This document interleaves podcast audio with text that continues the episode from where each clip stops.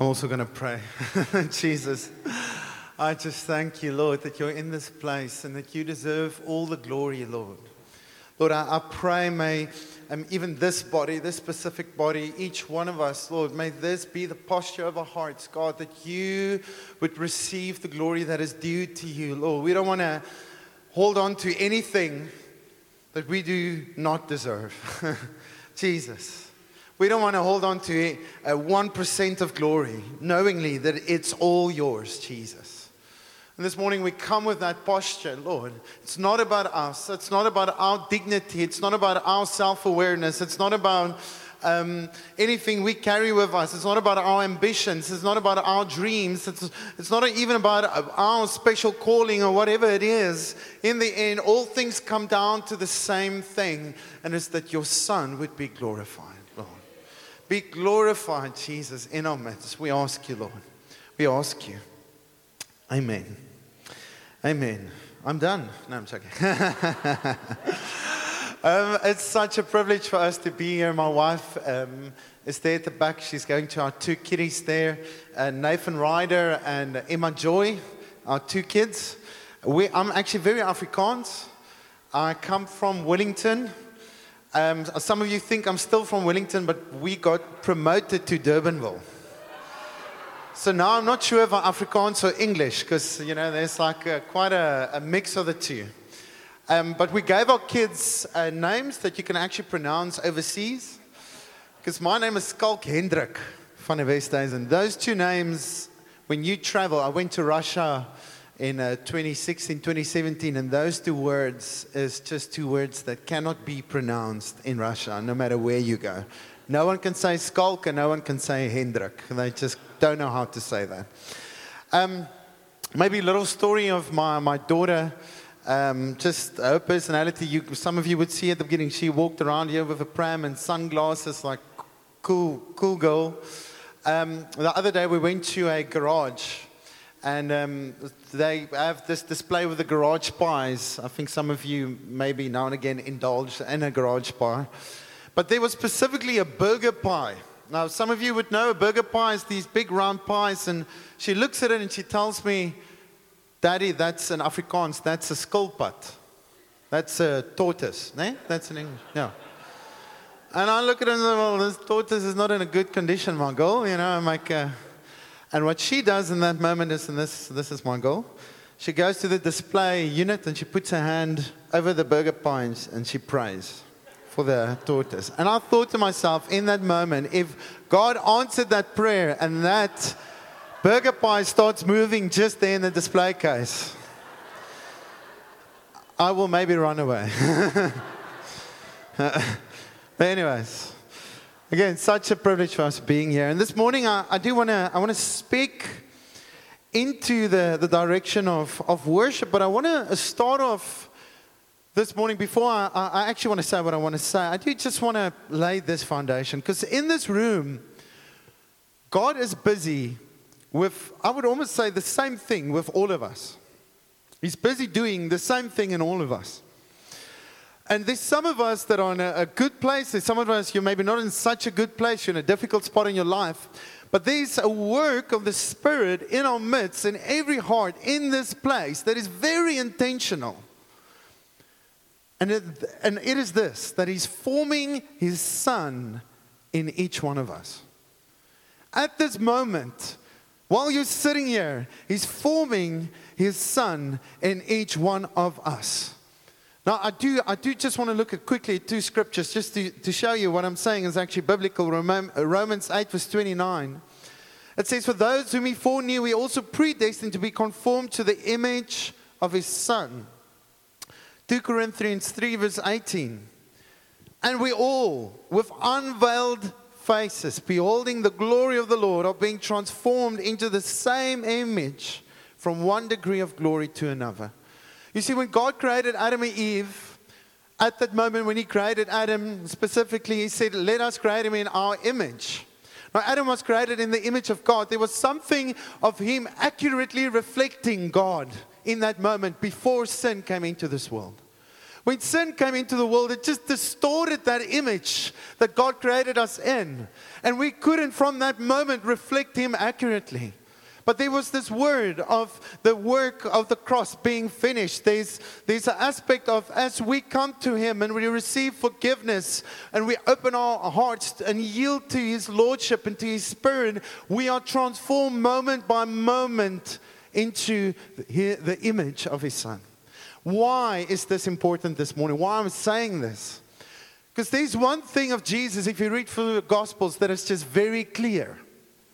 Everything Jesus said, everything Jesus uh, did, every miracle, every teaching, whatever, came straight from the Father's heart. He revealed the Father accurately, and in the end, he gave glory to the Father. He gave glory to the Father. And as the Spirit of God is, is busy moving in each one of our hearts, He is forming and shaping the image of a Son in us. Why? So that you and I ultimately can walk in the very thing you were called to, and that is to give Him glory. To give Him glory. That is what you were made to do.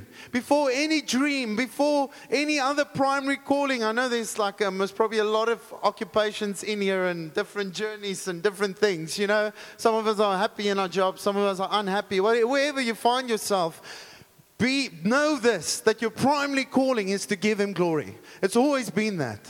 Isn't it so beautiful? Just this week, I know it's not Christmas, but for some reasons, I, have been I've been meditating on the on the um, on Luke one, two, three, just uh, when Jesus was born. And isn't it interesting if you read through the Gospels when the shepherds came to him, when the wise men came to him? We know these things from Sunday school, no? most of us.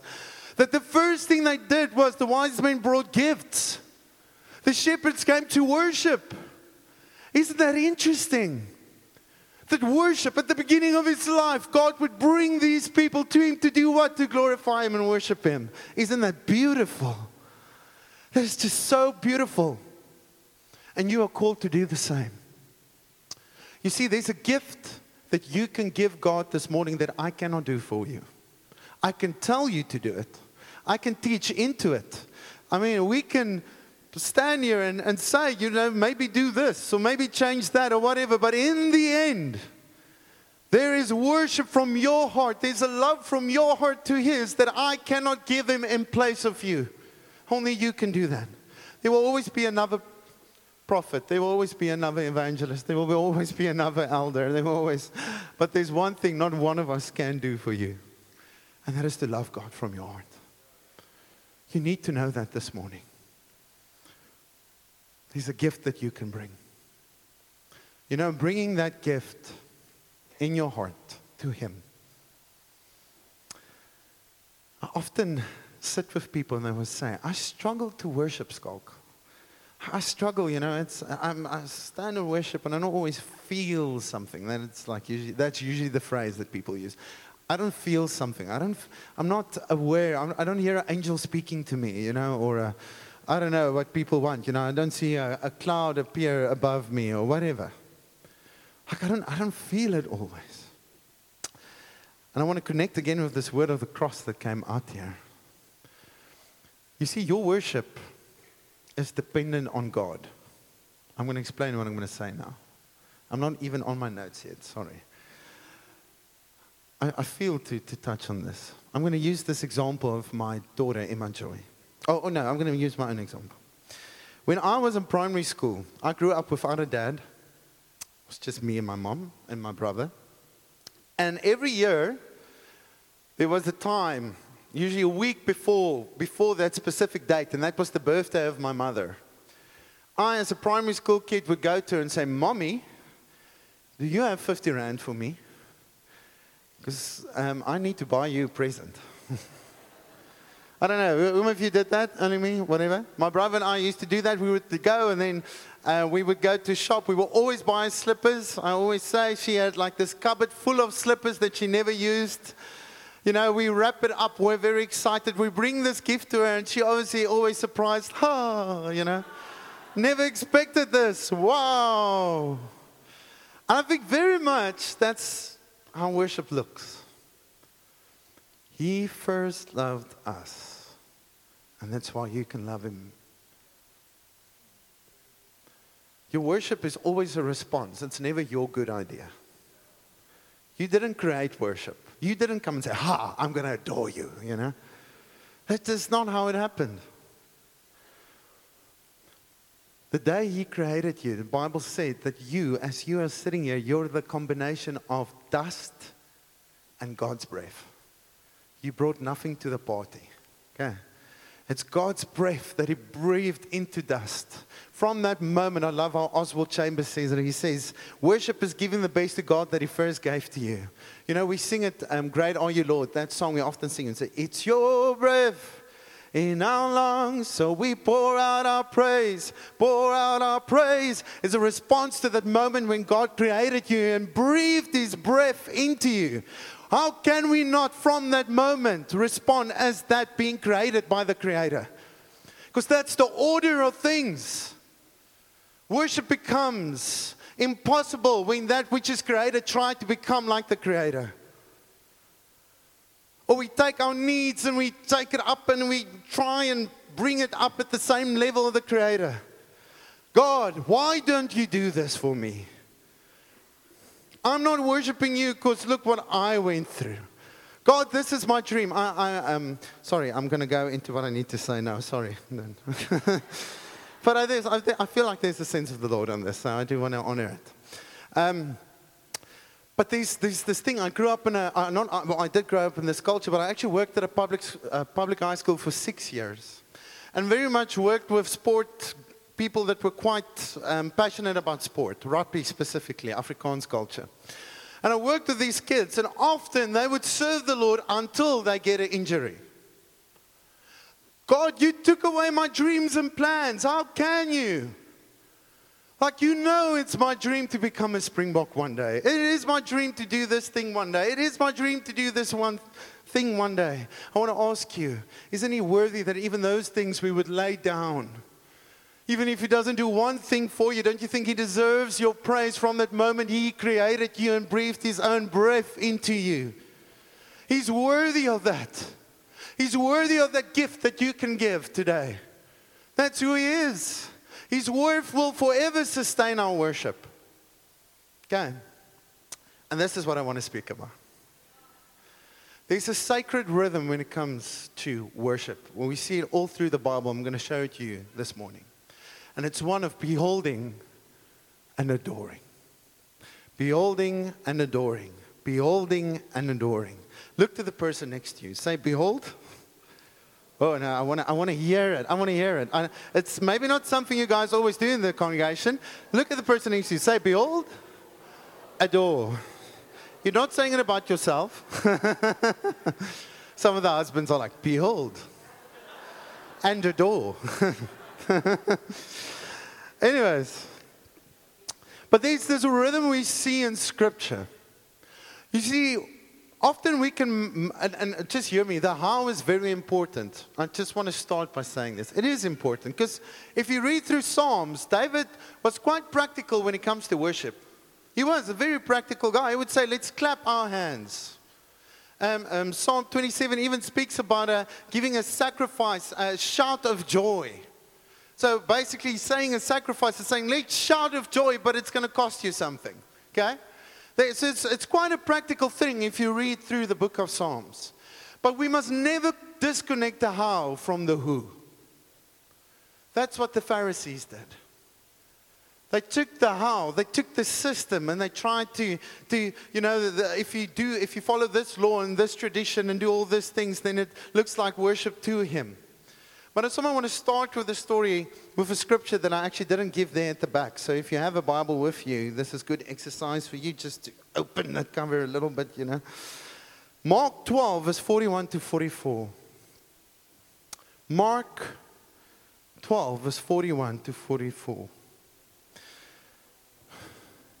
Oh, wow. Yeah, you, yo, AV, wow. Yeah. Yes, sir. Dan, wow. That is like I am impressed. I can just say it and it appears. Mark 12, verse 41. I'm, uh, sorry, I'm actually going to start with verse 38. Uh, let's see, let's see, let's see, let's see. Verse 38. Wow. Yo, we must actually do like a AV g- games in Josh Gen, you know. See who can like scribe it the quickest, like prophetic songs and everything like that, you know. I mustn't speak about stuff like that. Okay, Mark 12, verse 38. I'm going to read it to you. Here's Jesus. As, as he taught, Jesus said, Watch out for the teachers of the law.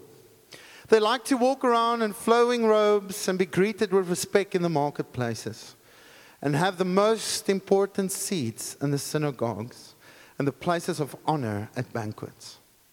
They devour widows' houses and for a show make lengthy prayers. These men will be punished most severely. No, that's quite, that's quite a statement, you know. it's like, okay, Lord, wow.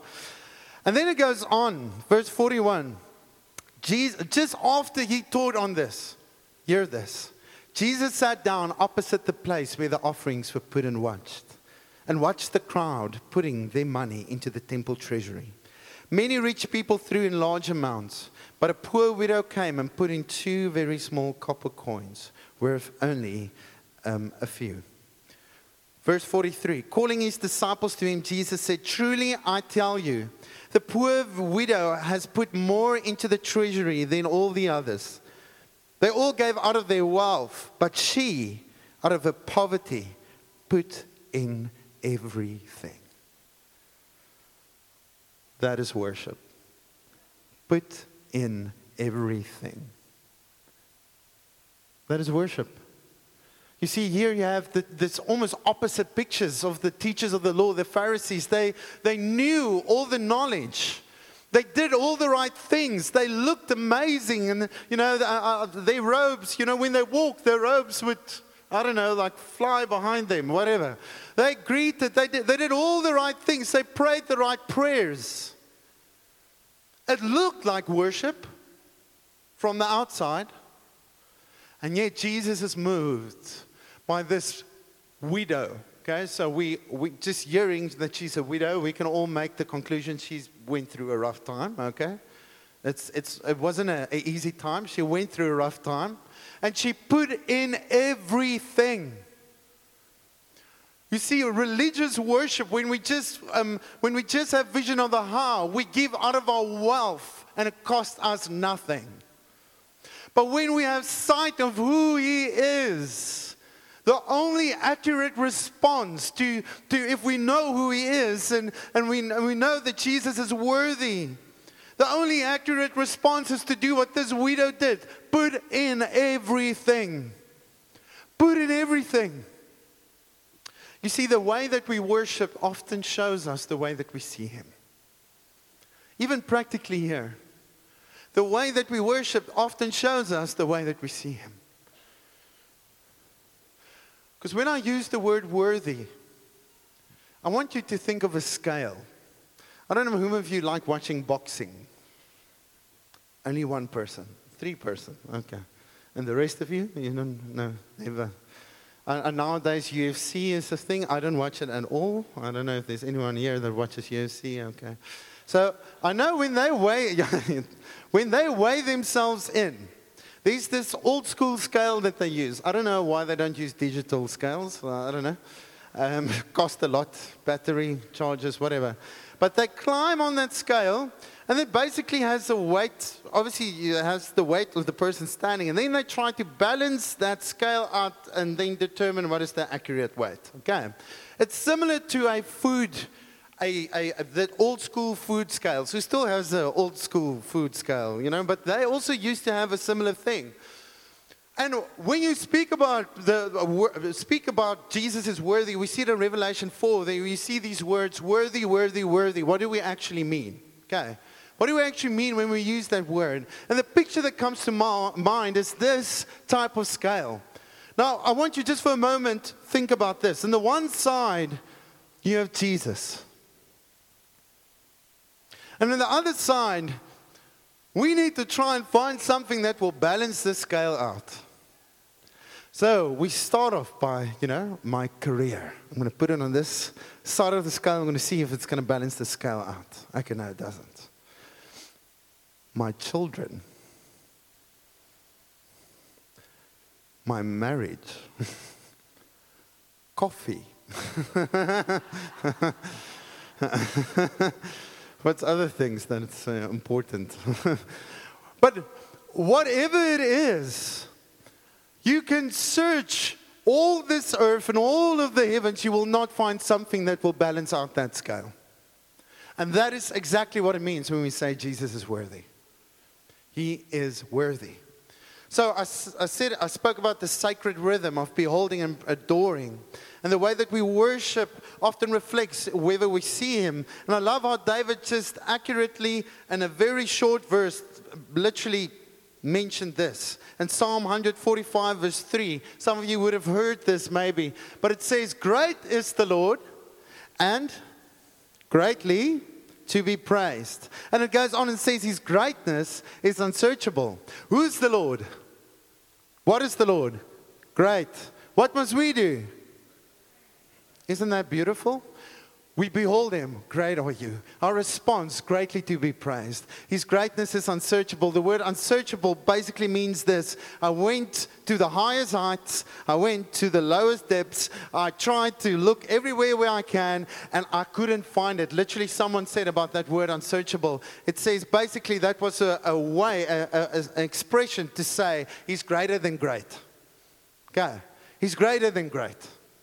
So his greatness is unsearchable. Great is the Lord and greatly do be to be praised. I want to take you quickly to Revelation 4, verse 10 to 11. Again, you will see the same rhythm, looking at him and responding to him.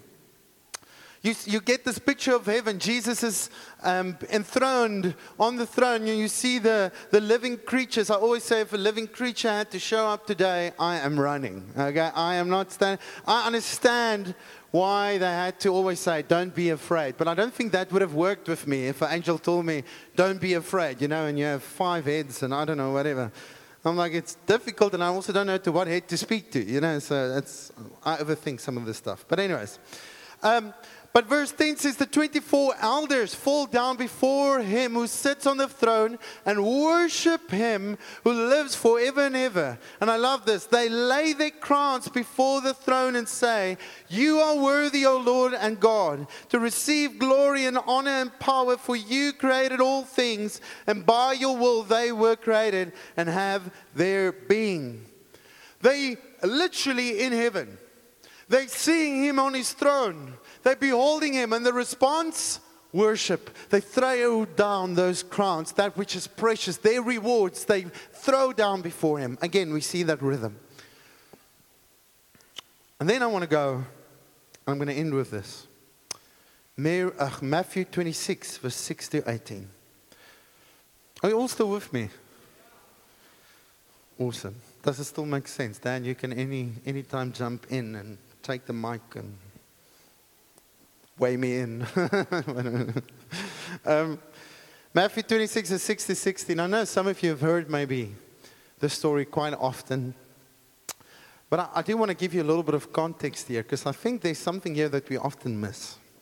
And I want to read it with you. It's, it's about a, a woman called Mary of Bethany. And you know, the interesting thing is we never read about Mary giving a great sermon. Or Mary that wrote this awesome book, you know. Or Mary, we don't, we don't read about Mary doing even any miracle. Maybe she did, but I mean, we don't read about it. There's no information about it in the Bible. And you get Mary doing the following. Read with me there from verse 6. Now, when Jesus was at Bethany in the house of Simon the leper, a woman came up to him with an alabaster flask of very expensive ointment and she poured it on his head as he reclined at the table. And when the disciples saw it, they were indignant, saying, Why this waste? For this could have been sold for a large sum and given to the poor. But Jesus, aware of this, said to them, Why do you trouble the woman? For she has done a beautiful thing to me. For you always have the poor with you, but you will not always have me and pouring the ointment on my body. She has done it to prepare me for burial. Truly I say to you, wherever the gospel is proclaimed in the whole world, what she has done will also be told the memory of her. And then I want to go on to verse 14 to 16. This part we usually leave out when we read about Mary, okay?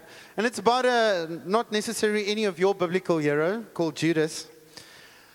And verse 14 says, Then one of the twelve, whose name was Judas, Judas Iscariot, went to the chief priest and said, What will you give me if I deliver him over to you? And they paid him 30 pieces of silver. And from that moment, he sought an opportunity to betray him. Again, you see here two opposites next to one another. You need to understand, Judas went to those chief priests exactly after he witnessed what actually happened here. And uh, I want to give you just some, a little bit of context regarding what Mary did. And I know some of you have heard this. This is usually what you hear in a sermon. It says that what Mary brought, that perfume that she brought, was very expensive.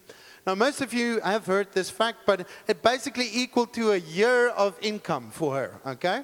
So she took a year, something that's worth a year of income, and she took that and she, in one moment, not over little by little by little by little by little, you know, stretch it out so that it can hold for the whole year.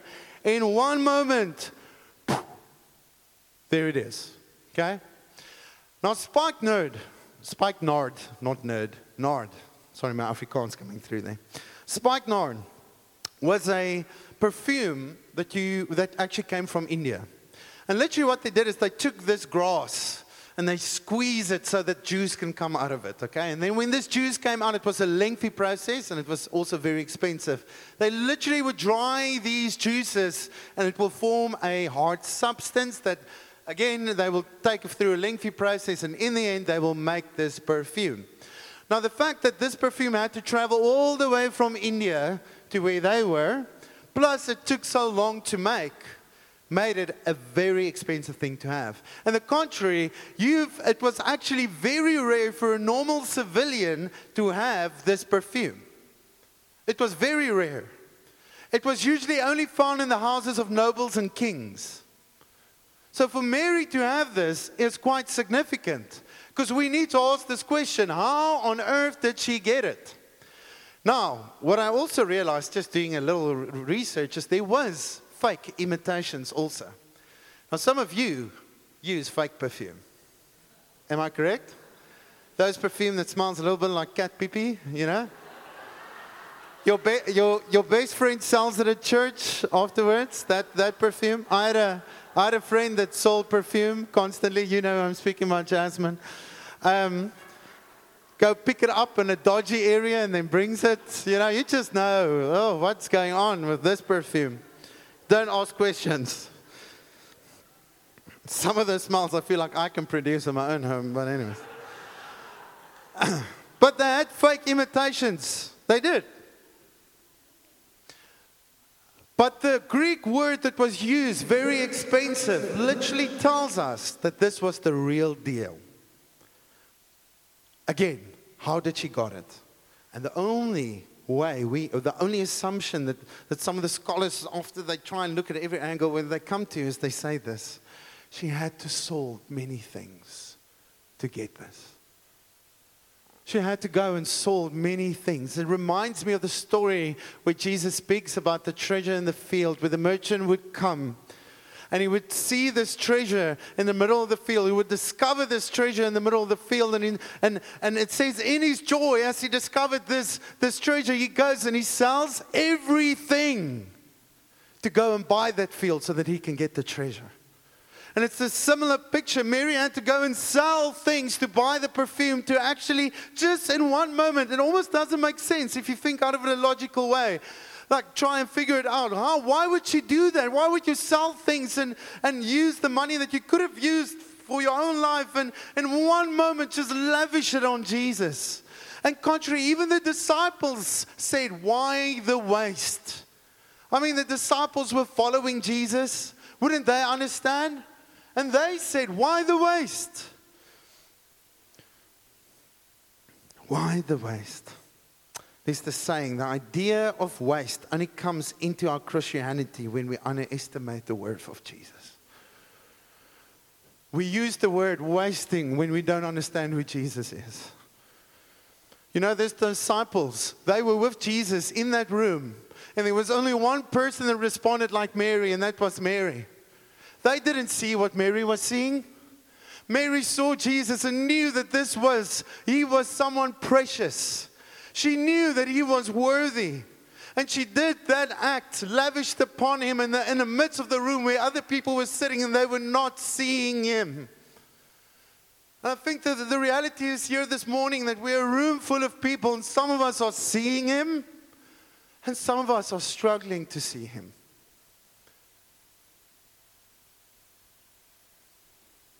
But I have good news for you.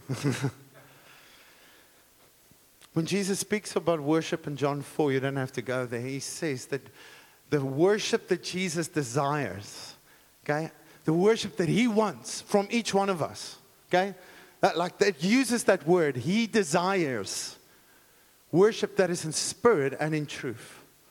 And what that basically means is it's by his spirit that the Son is revealed to each one of us.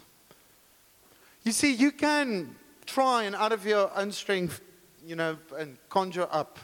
But this morning, the answer is actually we need to ask the Holy Spirit to open the eyes of our heart, as we see Paul writes in Ephesians 1, to open the eyes of our hearts so we can see Him and know Him. Do you have a secret life with Jesus? Do you study Scripture and meditate on Him? Do you pray? All those things are disciplines that do help us to see Him more. It does.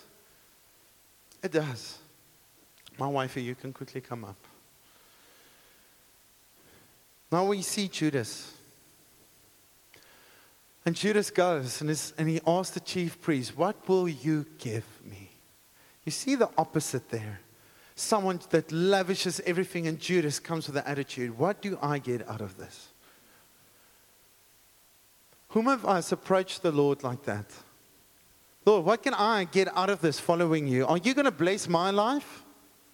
Are you going to give me what my heart desires? And sometimes He does that. But I've been in many places where people didn't get what they wanted. And then still He remains worthy. And still He deserves us to put in everything as that widow did. Judas took 30 silver pieces. That's about a quarter of what Mary gave. Jesus was only worth 30 silver pieces for him.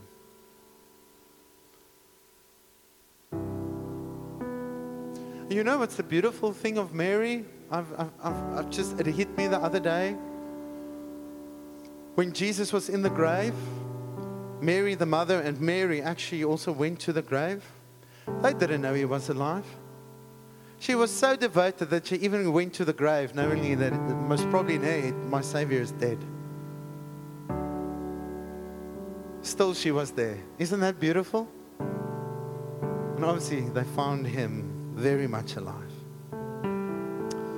So, this morning, I do have a sense, actually prophetically, that the Lord wants to open eyes of our hearts see, the cost that we pay as that widow, as Mary did, even as David did, as Noah did. I can go through all these biblical um, heroes. All of them paid a cost, not just for the sake of paying a cost, but because Jesus is great. And that he's worthy of a cost being paid. And just for a moment, close your eyes. I'm just going to ask the Holy Spirit, would you show us if there's any area in us which we actually we're holding up higher than what it's supposed to be. Any area in us lord then we almost yeah we made an idol of it lord. If there's any area in us like judas that we we almost we we're holding it by saying lord like what can you give me? What can i get out of this Holy Spirit, would you come and show and speak to hearts now? I'm trusting for some of you, maybe you've never heard the voice of the Lord. I, felt, I feel like there's a grace for God to actually just speak to you in this moment, to break through the hardness. Just going to give a minute or two.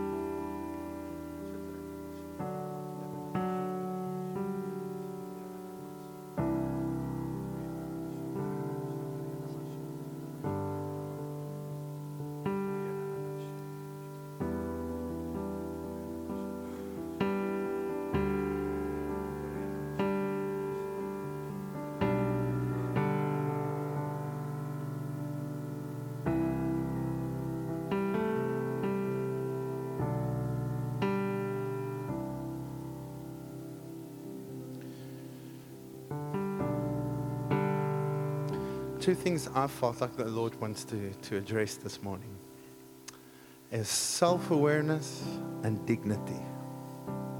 I feel like this is the two things he wants to take on in, in this body, this specific body this morning. Like, Lord, what will people think if I step out and worship you and, and give everything? You know, Mary was a, a woman in that time. For her to do that wasn't it wasn't something that was it was frowned upon quite often. And yet she went into that room and broke that perfume of him. And I do I do feel like there's just a call. Some of us are holding our dignity higher than what it's supposed to be this morning. I do think we need to need to pray and even prophetically step out and act on it.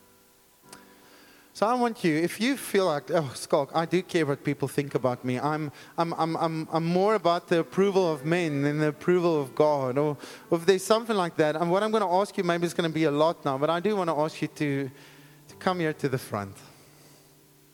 Very much anti that very thing. And I know the Lord spoke this. Dignity, self awareness. I know the Lord spoke. I'm, I'm, I am 100% sure He spoke. I want to invite you with me, even here in the front, just to come to the front and even maybe just to bow, go on your knees or whatever, just to come and lavish on Him and not caring what the people around you are doing. I'm going to give a moment for you to respond if you feel like the Lord is prompting you, speaking to you.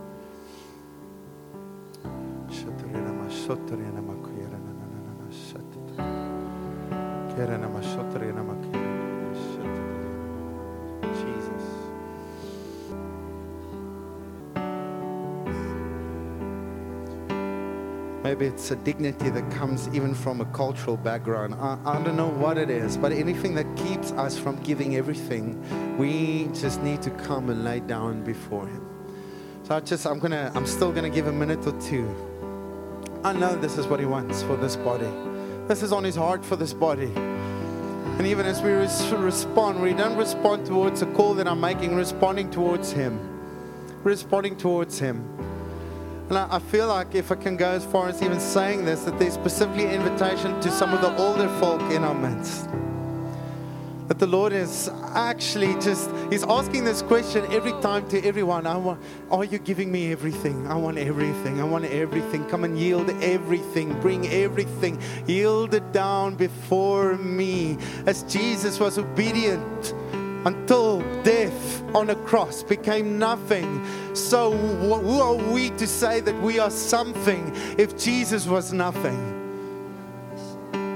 Bring your something and just pour it out before Him. Jesus.